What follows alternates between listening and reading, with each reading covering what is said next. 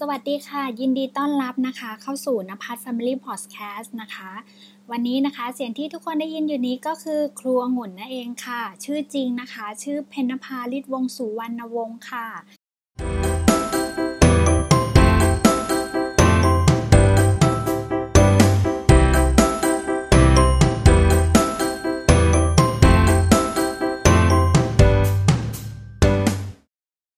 นี้คุณครูหมุนนะคะก็จะนำสาระดีๆ เกี่ยวกับเรื่องของอาหารและโภชนาการมาฝากนะคะ แต่จะเป็นเรื่องของการอ่านฉลากโภชนาการค่ะนะคะที่เราต้องการนะคะ เราหยิบขึ้นมาปุ๊บ เราหันไปดูที่ข้างขวดหรือข้างกล่องนะคะ เขียนคำว่าส่วนประกอบต่างๆนะคะ หรือฉลากโภชนาการข้อมูลโภชนาการนี้ขึ้นมานะคะ เราจะเห็นตัวเลขตัวเล็กๆ เยอะแยะมากมายเลยทีเดียวค่ะ แต่ทีนี้ความพิเศษของคลิปของครูหมุนวันนี้นะคะ จะเป็นวิธีการอ่านฉลากโภชนาการแบบไม่ง่ายค่ะ ง่าย ๆเลยนะคะ มีอยู่แค่3ประเด็นนะคะ ที่ครูหมุนจะแนะนำให้ทุกคนดูนะคะ ง่าย ๆ แต่มีประโยชน์และรับรองขาดเด็ดขาดแน่ๆเลยนะคะ ว่าสินค้าตัวนั้นที่เราหยิบขึ้นมาของชิ้นนั้นที่เรากำลังจะทานเข้าไปอะค่ะ เราจะทานดีไหมนะคะ โดยผ่านการพิจารณา 3 ข้อของครูหมุนต่อไปนี้นะคะ ข้อแรกเลยค่ะ เรามาดูข้อแรกกันก็คือดูที่ที่น้ำตาลค่ะ ดูน้ำตาลก่อนเลยนะคะ ทุกคนเวลาหยิบของขึ้นมาอาจจะดูที่พลังงานก่อนใช่ไหมคะ ครูหุ่นแนะนำดูที่น้ำตาลก่อนเลยนะคะ ดูน้ำตาลคือดูอะไรคะนะคะ ดูน้ำตาลดูอะไรก็ดูนี้เลยค่ะท่านรู้ไหมคะว่าน้ำตาลของน้ำตาลที่คนเราควรจะทานเข้าไปเนี้ยนะคะ เราควรจะทานน้ำตาลเท่าไหร่ต่อวัน ตัวเลขที่ทุกคนต้องจำเลยก็คือ ตัวเลขที่บอกว่าต้องทานน้ำตาลไม่เกิน 6 ช้อนชาค่ะ ทานน้ำตาลไม่เกิน 6 ช้อนชานะคะ ถัดมาค่ะสิ่งที่เราต้องดูนะคะ ตัวที่สองนะคะที่เราต้องดูก็คือ ไขมันค่ะไขมันนะคะ ไขมันนี่แหละนะคะที่เราต้องดูนะคะ ไขมันนี้เราต้องทานไม่เกินเท่าไหร่ ตัวเลขก็คือเราต้องรับประทานไม่เกินวันละ 6 ช้อนชาเหมือนกันค่ะ พูดง่าย ๆ ก็คือน้ำตาลก็คือต้องกินไม่เกินเท่าไหร่คะ6 ช้อนชา น้ำมันเราก็ต้องกินไม่เกินเท่าไหร่คะ6 ช้อนชาค่ะ เหมือนกันนะคะเหมือนกันทีนี้ตัวที่ 3 นะคะที่เราต้องดูแล้วก็พิจารณาก่อนเลือกซื้อนะคะ คือโซเดียมค่ะ โซเดียมหรือสารความเค็มนั่นเองนะคะ โซเดียมหรือสารความเค็มนะคะ แล้วเราต้องทานไม่เกินเท่าไหร่อะคะครูงุ่นนะคะคำตอบนะคะเราต้องรับประทานโซเดียมไม่เกินวันละ 2,000 มิลลิกรัมค่ะเอาใหม่นะคะ เราต้องรับประทานโซเดียมไม่เกินวันละ 2,000 มิลลิกรัมค่ะนะคะต่อกลงนะคะเราก็จะมีไม่รับประทานน้ำตาลเกินวันละ 6 ช้อนชา นะคะ6ช้อนชา แล้วก็รับประทานไม่รับประทานน้ำมันเกินวันละ 6 ช้อนชาเช่นกัน ส่วนโซเดียมนะคะ โซเดียมเราต้องรับประทานไม่เกิน 2,000 มิลลิกรัมค่ะ ทีนี้นะคะ พูดแบบนี้ทุกคนจำตรงนี้ได้แล้วนะคะจำได้แล้วนะคะ ทีนี้ครูหุ่นจะพาทุกคนแปลงจากคำว่า 6 ช้อนชาอะไรเนี้ยเป็นกรัมนะคะ ให้หน่วยเป็นกรัม เพราะอะไรเพราะว่าข้อมูลโภชนาการที่อยู่ข้างในอะค่ะเขาไม่ได้บอกเราว่าเป็นกี่ช้อนชา นะคะเขาจะบอกเราหน่วยเป็นกรัมนะคะหรือมิลลิกรัมแบบนี้นะคะ เพราะฉะนั้นเราต้องความรู้ที่ 2 ที่เราต้องมีก็คือเราต้องแปลงที่ครูหุ่นบอกเมื่อกี้น้ำตาลไขมันแล้วก็โซเดียมใช่ไหมคะเราต้องแปลงให้เป็นหน่วยซะเป็นหน่วยกรัมหรือมิลลิกรัมนะคะ เพราะฉะนั้นเอาเรามาดูตัวแรกเลยนะคะ คือน้ำตาล น้ำตาลเนี่ยไม่เกิน 6 ช้อนชา 6 ช้อนชานี่คิดเป็นกรัมคือ 24 กรัม นะคะ น้ำตาลไม่เกินวันละ 6 ช้อนชานี่ก็คือคิดเป็นกรัมคือ 24 กรัมนะคะทีนี้ตัวที่ 2 น้ำมันนะคะ น้ำมันเราต้องรับประทานไม่เกิน 6 ช้อนชาเหมือนกัน 6 ช้อนชา นี้คิดเป็นกรัมคือ 30 กรัมนะคะน้ำมันรับประทานไม่เกิน 6 ช้อนชา ซึ่งคิดเป็นกรัมคือ 30 กรัม นะคะทันนะคะ ส่วนโซเดียมเราต้องรับประทานไม่เกินเท่าไหร่นะคะ 2,000 มิลลิกรัม อันนี้เป็นมิลลิกรัมอยู่แล้วโอเค อันนี้จะง่ายหน่อยนะคะ แต่ถ้าสมมุติว่าเราอาจจะะเรื่องของโซเดียมนะคะ เราอาจจะอยากกิน สมมุติเราอยากกินอะไรดีล่ะน้ำปลาสมมุติเรากินก๋วยเตี๋ยวเนาะแล้วเราใส่น้ำปลาเข้าไปนะคะ น้ำปลาเราสมมุติถ้าเราตวงเป็นช้อนชาคำว่า 2,000มิลลิกรัมนี้เท่ากับ น้ำปลา 4 ช้อนชานะคะนะคะ เอาใหม่นะคะ ถ้าเรากินก๋วยเตี๋ยวนะคะ เราจะใส่น้ำปลาในก๋วยเตี๋ยวใช่ไหมคะ แล้วเราเอาช้อนชามาตวง สมมุติเราช้อนชามาตวงนะคะ มันจะได้ทั้งหมด 2,000 มิลลิกรัมนี่คือ 4 ช้อนชาเท่านั้นเอง เพราะฉะนั้นถ้าเรา ใส่น้ำปลาลงไปเยอะๆเลยนะคะเขย่าขวดน้ำปลาลงไปเยอะๆเลย อันนี้มันเกิน 4 ช้อนชาแน่นอน อย่าลืมนะคะว่าช้อนชาหนึ่งนี้มันเล็กนิดเดียวเองนะคะ เพราะฉะนั้นถ้าเราใส่เข้าไปเยอะๆมันเกิน 4 ช้อนชาแน่นอน แสดงว่าวันนั้นอะโซเดียมเราเกินขีดจำกัดแล้วนะคะ เรามีโควตาแค่ 2,000 มิลลิกรัม เท่านั้น มันจะเกินขีดจำกัดนะคะ อย่าให้เกิน 4 ช้อนชา โอเคไหมคะ อันนี้คือให้รายละเอียดไว้นะคะ ถัดมานะคะ ทีนี้เราก็ต้องมาดูใช่ไหมคะ ว่า เอ๊แล้วที่ครูหมุนบอกเมื่อสักครู่เราต้องดูฉลากโภชนาการใช่ไหมคะดูหมายเลขหนึ่งก็คือดูน้ำตาล ไล่ลงไปเลยนะคะ ตรงข้อมูลโภชนาการทุกคนต้องเลื่อนลงไปดู ดูคำว่าน้ำตาล มันจะมีเขียนคำว่าคาร์โบไฮเดรตทั้งหมด แล้วก็มีใยอาหารแล้วก็มีน้ำตาล เพราะทำไมทำไมถึงน้ำตาลถึงมาอยู่ใต้คำว่าคาร์โบไฮเดรตเพราะว่าน้ำตาลเป็นส่วนหนึ่งของคาร์โบไฮเดรตค่ะนะคะ น้ำตาลเป็นส่วนหนึ่งของคาร์โบไฮเดรตเพราะฉะนั้นในคาร์โบไฮเดรตก็จะมีใยอาหารใยอาหารก็เป็นส่วนหนึ่งของคาร์โบไฮเดรตแล้วก็น้ำตาลก็เป็นส่วนหนึ่งของคาร์โบไฮเดรตอย่างเช่น ครูองุ่นหยิบนม สมมติว่าครูองุ่นหยิบนมหนองโพขึ้นมา 1 ขวดนมหนองหนองโพเป็นกล่องนะคะ กล่องนี้ประมาณ2 225 มิลลิกรัมนะคะ นมหนองโพหนองโพเป็นนมรสจืดนะคะ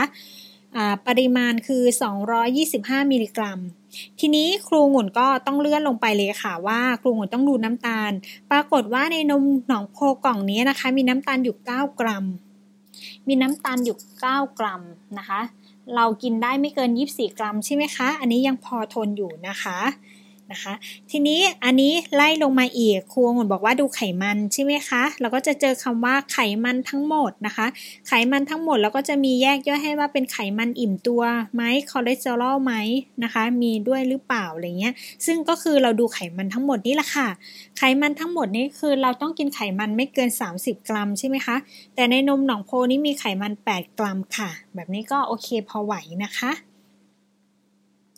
ถัดมานะคะ เราก็ดูโซเดียมใช่ไหมคะ ตัวที่ 3 ที่ครูองุ่นบอกดูโซเดียมนะคะ เราดูโซเดียม หรือสารความเค็มนี้ครูองุ่นบอกว่าวันหนึ่งต้องกินไม่เกิน 2,000 มิลลิกรัมใช่ไหมคะ แต่ตรงนี้คือโซเดียมคือได้ 95 มิลลิกรัมค่ะ 95 มิลลิกรัมนะคะ เพราะฉะนั้นเกิน 2,000ไหมคะ ไม่เกินค่ะ รู้สึกว่าโอเคเลยยังใช้ได้อยู่นะคะ 95 มิลลิกรัมนะคะ ทีนี้ครูหุ่นมีเคล็ดลับค่ะ ครูหุ่นมีเคล็ดลับเพิ่มเติมเข้ามาอีกนะคะ คือ ถ้าของชิ้นไหนของชิ้นไหนที่เราจะทานนะคะ ถ้ามีโซเดียมมากกว่า 200 มิลลิกรัม อย่าทานเลยนะคะ แสดงว่ามันสูงมาก มันมีโซเดียมเยอะมากค่ะ นะคะ แสดงว่าของชิ้นนั้นโซเดียมเยอะมาก ส่วนมากจะเจอในพวกขนมกรุบกรอบนะคะ ขนมกรุบกรอบนี้โซเดียมแบบพันกว่าทั้งนั้นเลยนะคะ นี่ไม่ไหวนะคะ ถ้าจะกินแค่ขนมห่อเดียวนี้โซเดียมก็ปาไปครึ่งหนึ่งแล้วของโคต้าที่เรามีคือ 2,000นั้นใช่ไหมคะ ทีนี้ก็มีโซเดียมเกินมาเป็นครึ่งกว่าครึ่งแล้ว เพราะฉะนั้นของชิ้นนั้นไม่ต้องกินนะคะ พูดง่ายๆคือถ้าของชิ้นนั้นมีโซเดียมมากกว่า 200เขาเขาจัดว่าเป็นของชิ้นนั้นเป็นของที่มีรสเค็มเกินไป แล้วก็โซเดียมสูงนะคะ อันนั้นก็คือให้หลีกเลี่ยงนะคะ ทีนี้นะคะครูหมุนเพิ่มเติมให้ค่ะพวกเราคงจะพอดูออกแล้วนะคะ พอดูได้บ้างแล้วนะคะ ทีนี้ครูหมุนเพิ่มเติมให้ค่ะ เราจะเห็นว่าข้างบนนะคะ ข้อมูลโภชนาการเนี่ย ถัดลงมาแถวล่างๆถัดลงมาจะมี 1 หน่วยบริโภคนะคะ แล้วก็มีจำนวนหน่วยบริโภคต่อกล่องใช่ไหมคะ มี 2คำนี้นะคะคำว่า 1 หน่วยบริโภค หมายถึงว่านมกล่องเนี้ยนมนมสมมตินมที่ครูหวนถือเนาะครูหวนถือนมนะคะ คิดภาพตามครูหวนนะคะ สมมติครูหวนถือนม นม 1 กล่องกล่องเนี้ยที่ครูหวนถือเนี่ยเขาบอกว่าจำนวนหน่วยบริโภคต่อกล่องคือ1 แสดงว่าทั้งกล่องเนี้ยนะคะที่ครูหมุนถือเนี่ยมันคือ 1 หน่วยบริโภค อันนี้โอเคไป แสดงว่าข้อมูลเมื่อสักครู่ที่ครูหมุนไล่มาที่บอกว่ามีน้ำตาล 9 กรัมนะ ไขมัน 8 กรัมนะ แล้วก็โซเดียม 95 มิลลิกรัมนะ อันเนี้ยที่ครูหมุนไล่ไปเมื่อสักครู่เนี้ยแสดงว่าข้อมูลตรงเนี้ยเป็นข้อมูลสำหรับนม 1 กล่องนี้ทั้งหมดเลย ถ้าเรากินหมดกล่องนี้ 1 กล่องเนี้ย ทั้งหมดเนี้ยนะคะ แสดงว่าเราจะได้สารอาหารหรืออเราจะได้น้ำตาล ไขมัน โซเดียมได้เท่ากับเมื่อกี้ที่ครูหุ่นอ่านไปนะคะ แต่ทีนี้ถ้าสมมติว่าข้างบนจำนวน 1 หน่วยบริโภคต่อกล่องจำนวนหน่วยบริโภคต่อกล่องเนี้ยเขาเขียนว่า 7 ล่ะ นะคะ มีอาหารหลายชนิดเลย เขียนจำนวนหน่วยบริโภคต่อกล่องคำว่าจำนวนหน่วยบริโภคต่อกล่องหมายถึงว่า ในหนึ่งกล่องที่เราถืออยู่เนี่ยมีกี่หน่วยบริโภค ถ้าเขาเขียนว่า 7 แสดงว่ามันมีตั้ง 7 หน่วยบริโภคนะคะ หรือถ้าจะแปลงอีกอย่างหนึ่งก็คือ มันกินได้ตั้ง 7 ครั้ง เขาแนะนำให้คนเรากินคือ กินหนึ่งหน่วยบริโภคอะค่ะในอาหารแต่ละชิ้นที่เราหยิบมาค่ะ ถ้ามันเขียนเจ็ดแสดงว่าเราต้องกินอยู่เจ็ดครั้ง เราต้องแบ่งกินเจ็ดครั้งด้วยกันนะคะ แต่ทีนี้อย่างสมมติว่าอาหารบางอย่างเราจะหยิบมาเขาบอกว่าจำนวนหน่วยบริโภคต่อกล่อง คือทั้งกล่องนี้มีจำนวนเท่าไหร่ใช่ไหมคะถ้าเขาเขียนว่าเจ็ดแต่เผอิญมันแค่นิดเดียวอะค่ะ แล้วเรากลับกินหมดเลย กินหมดห่อใหญ่ ๆนั่นแหละ กินหมดเจ็ดส่วนนั้นเลยะคะ ถ้าเรากินหมดนั้นแสดงว่าคุณค่าสารอาหารที่ครูหุ่นอ่านเมื่อสักครู่ว่ามีน้ำตาลเท่านี้นะ ไขมันเท่านี้แล้วก็โซเดียมเท่านี้นะ แสดงว่าทั้งหมดนั้นเราต้องคูณ 7 หมดเลยนะคะ เราต้องคูณ 7 หมดเลย อย่างเช่นครูหุ่นบอกว่า น้ำตาล 9 กรัม 9 กรัมนั้นน่ะครูหุ่นต้องคูณ 7 นะคะ ถ้าครูหุ่นกินหมดเลยก็ต้องเป็น 7 9 เท่ากับเท่าไหร่ แสดงว่ามันเกิน 24 กรัมต่อวันแน่ ๆ จริงไหมคะ แล้วถ้าไขมันคูณบอกว่ามี 8 กรัม แสดงว่าไขมัน 8 กรัมนี่ก็ต้องคูณ 7 ไปด้วย มันก็เกิน 30 กรัมต่อวันแน่ ๆ เลย อย่างโซเดียมถ้า 95 มิลลิกรัมเนี่ยคูณก็คูณ 7 ไป มันก็ต้องเกินใช่ไหมคะ มันก็ต้องเกิน 2,000 มิลลิกรัม อย่างเงี้ยเป็นต้นนะคะ เพราะฉะนั้นเราต้องสังเกตดูได้ว่าของชิ้นที่เราถือเขาคิดเป็นทั้งกล่องอะ่ะมันมีกี่หน่วยบริโภค ถ้ามันมี 7 หน่วยบริโภค แสดงว่าเขาให้เขาแนะนำให้เราแบ่งกิน 7 ครั้งนะคะ นะคะ เราอย่าไปเผยกินหมดเชียวไม่งั้นเราได้คุณค่าไอ้ต่างๆ ที่แบบทั้งน้ำตาลอย่างเงี้ยก็ไม่ได้ให้กินเยอะใช่ไหมคะ ไม่ดีต่อร่างกายเดี๋ยวเป็นเบาหวาน ไขมันกินเยอะก็ไปสะสมใช่ไหมคะ เกิดไขมันเกาะตับอ้วนลงพุงอีก แล้วก็เป็นโรคคอเลสเตอรอลสูงว่าเป็นความดันโลหิตสูงใช่ไหมคะ แล้วก็โซเดียมเนี่ยถ้ากินเข้าไปเกินวันละ 2,000มิลลิกรัมเนี่ยเป็นไงคะ ก็จะเกิดโซเดียมเป็นสารความเค็มก็ทำให้เกิดความดันสูงเหมือนกันนะคะ แล้วก็ตามมาด้วยโรค หลอดเลือดอุดตัน แล้วก็เป็นโรคหัวใจในอนาคตก็เสี่ยงอันตรายอีกเดี๋ยวเป็นอัมพฤกษ์อัมพาตนะคะ คนที่เป็นโรคความดันโลหิตสูง หรือเป็นโรคหัวใจนี่สุดท้ายนะคะ ก็อาจจะเป็นโรคอัมพาตตามมาด้วย ถ้าสมมติว่ามีเส้นเลือดในสมองแตกในบางส่วนที่เกี่ยวกับเรื่องของการเคลื่อนไหวในร่างกายนะคะ ก็จะเป็นอัมพาตตามมาครูหุ่นเจอเยอะเลยค่ะ ที่โรงพยาบาลเจอเยอะเลยนะคะ เราจะเห็นได้ว่าครูหุ่นพูดว่าครูหุ่นถือนม นมรสจืดใช่ไหมคะนมหนองนมหนองโพรสจืดเนาะนะคะ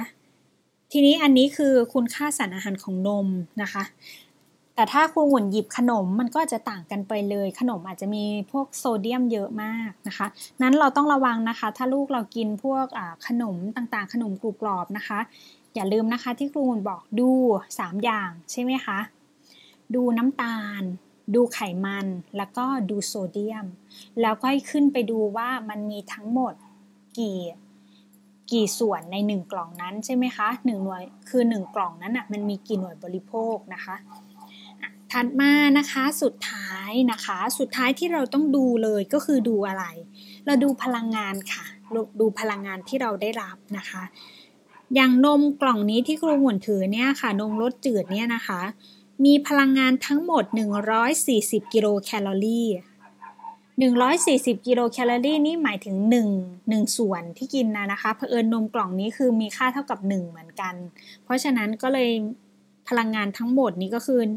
140 กิโลแคลอรี่นะคะ วันหนึ่งนะคะ วันหนึ่งคนเราควรจะกินกี่ร้อยแคลอรี่คะนะคะ ครูหมุนให้วิธีการจำง่ายๆแบบนี้นะคะ ถ้าเป็นเด็ก ถ้าเป็นเด็กนะคะครูหมุนบอกว่าถ้าเป็นเด็กเลยนะ ถ้าเป็นเด็กควรจะกินวันละ 1,600 กิโลแคลอรี่ค่ะคำว่ากิโลแคลอรี่นี้เป็นหน่วยนะคะ เป็นหน่วยของการคำนวณเรื่องพลังงานอาหารนะคะ เป็นหน่วยของการคำนวณพลังงานอาหาร พวกเราจำง่ายๆแบบนี้เลยนะคะคำว่ากิโลแคลอรี่ วันหนึ่งเราควรกินนะคะ ถ้าเป็นเด็กนะคะ ควรกิน 1,600 กิโลแคลอรี่นะคะ ถ้าเป็นผู้ใหญ่ล่ะ ถ้าเป็นผู้ใหญ่อายุ 20 ปีขึ้นไปนะคะ ควรจะกินวันละ 2,000 กิโลแคลอรี่ค่ะ ถ้าเป็นผู้ใหญ่ 2,000 กิโลแคลอรี่นะคะ แล้วถ้าเป็นนะคะ ถ้าเป็นคนที่ใช้แรงงานล่ะ ก็อย่างเช่นอาจจะทำงานก่อสร้างใช้แรงงานหรืออเป็นคนที่ทำสวนทำการเกษตรที่ต้องลุยหนักๆอะค่ะ อันนี้อาจจะขึ้นไปถึง 2,400 กิโลแคลอรี่ อันนี้คือคนที่ทำงานหนักนะคะทำงานต้องแบกหามต้องใช้พลังงานสูงอะค่ะ ใช้ 2,400 กิโลแคลอรี่ ทีนี้ในนมขวดนี้ ในนมกล่องนี้นะคะ มีพลังงานคือ 140 กิโลแคลอรี่นะคะครูหุ่นย้อนมาที่นมกล่องนี้ที่ครูหุ่นถือนะคะ มีพลังงาน 140 กิโลแคลอรี่ เพราะฉะนั้นถ้าสมมุติว่าเด็กคนนี้ต้องกินนะคะ เขากิน 1,600 กิโลแคลอรี่ต่อวันนั้นยังโอเคไหมคะ ยังทานได้ไหม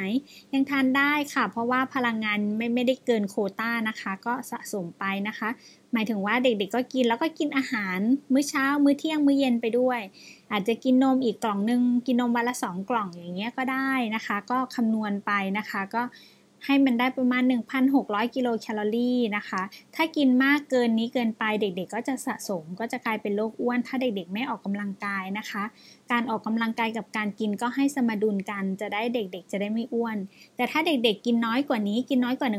1,600 กิโลแคลอรี่ทุกวันทุกวันเลย เด็กๆ ก็จะมีน้ำหนักที่ไม่ตามเกณฑ์ค่ะน้ำหนักก็จะผอมนะคะเด็กเด็กๆก็จะผอมรูปร่างผอมนะคะ เพราะฉะนั้นพูดง่ายๆคือถ้าเด็กๆควรจะ กินก็คือกินให้ถึงขีดประมาณ 1,600 กิโลแคลอรี่นั่นแหละค่ะนะคะ ถ้าคลาดเคลื่อนจากนี้ก็คือให้คลาดเคลื่อนประมาณสัก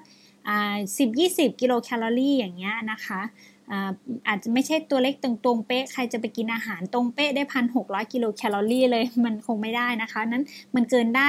ขาดได้นิดหน่อยนะคะ ส่วนคนเรานะคะ ผู้ใหญ่ใช่ไหมคะ เราผู้ใหญ่เรากินครูหมุนแนะนำว่า 2,000 กิโลแคลอรี่ใช่ไหมคะ ถ้าใครอยากลดน้ำหนักก็คือลดลงมาได้น้อยๆนะคะ ค่อยๆ ลดทีละ 500 กิโลแคลอรี่นะคะนะคะ ถ้าเราลดทีละเป็นพันกิโลแคลอรี่นี้เราไม่มีแรงเดินเลยนะคะ อันนั้นจะทำให้เกิด ปัญหาเรื่องสุขภาพตามมาได้นะคะ การลดน้ำหนักที่ดีคือลดลงประมาณอาทิตย์ละ 500 กิโลแคลอรี่แบบนั้นจะดีที่สุดค่ะนะคะ อันนี้ก็เป็นเคล็ดลับง่ายๆนะคะ ที่ครูหวนคิดว่าทุกคนสามารถนำไปปรับใช้ในชีวิตประจำวันได้นะคะ เป็นการอ่านฉลากโภชนาการที่แบบเราจะได้ฉลาดซื้อนะคะ ถ้าเราฉลาดซื้อฉลาดเลือกนะคะ เราก็จะมีสุขภาพที่แข็งแรง แต่ถ้าเราซื้อเลยเราคิดถึงแต่ความอร่อยนะคะ เราต้องการกินอร่อยอย่างเดียว ต้องการให้ลูกกินอร่อยอย่างเดียว โดยเราไม่คำนึงถึงคุณค่าทางโภชนาการ สิ่งที่จะตามมาก็คือโรคเรื้อรังเลยค่ะเริ่มแรกก็จะเป็นโรคอ้วนก่อนนะคะ พอโรคอ้วนอ้วนไปอ้วนมาทีนี้โรคเรื้อรังตาถามหาเลยค่ะ ไม่ว่าจะเป็นความดันโลหิตสูงนะคะ คนที่เป็นโรคอ้วนนะคะ ส่วนมากจะเป็นความดันโลหิตสูงนะพอเป็นความดันโลหิตสูงก็จะตามมาด้วยโรคเบาหวาน แล้วก็สุดท้ายโรคหัวใจ แล้วก็พอเป็นโรคหัวใจเป็นนานเข้าก็จะเป็นอัมพอัมพืชอัมพาตนะคะ ก็คือพูดง่ายๆคือพิการนั่นแหละค่ะนั่นแหละค่ะนะคะ ถ้าเรามองเห็นภาพแล้วว่าภาพปลายทางคือเป็นพิการแบบนั้นมันไม่ดีต่อเราแน่ๆฉะนั้นเราเปลี่ยนนะคะ อยากให้ทุกคนนะคะ ครูอยากให้ทุกคนเปลี่ยนนะคะ ยิ่งถ้าใครเป็นคุณพ่อคุณแม่นะคะ เราต้องเปลี่ยนพฤติกรรมการรับประทานอาหารในครอบครัวของเรา ให้เป็นดีต่อสุขภาพไว้จะดีที่สุดค่ะนะคะสำหรับวันนี้ครูหุ่นก็มีเรื่องดีๆนำมาฝากเพียงเท่านี้นะคะ ขอบคุณทุกท่านนะคะ ที่ติดตามรับชมรับฟังครูหุ่นนะคะ จนมาถึงตอนนี้ แล้วเจอกันใหม่ในคลิปหน้าค่ะ รับรองครูหุ่นมีอะไรดีๆ มาฝากตลอดเลยค่ะ ติดตามกันได้เลยนะคะ นั้นเจอกันใหม่คลิปหน้าค่ะ สวัสดีทุกท่านค่ะ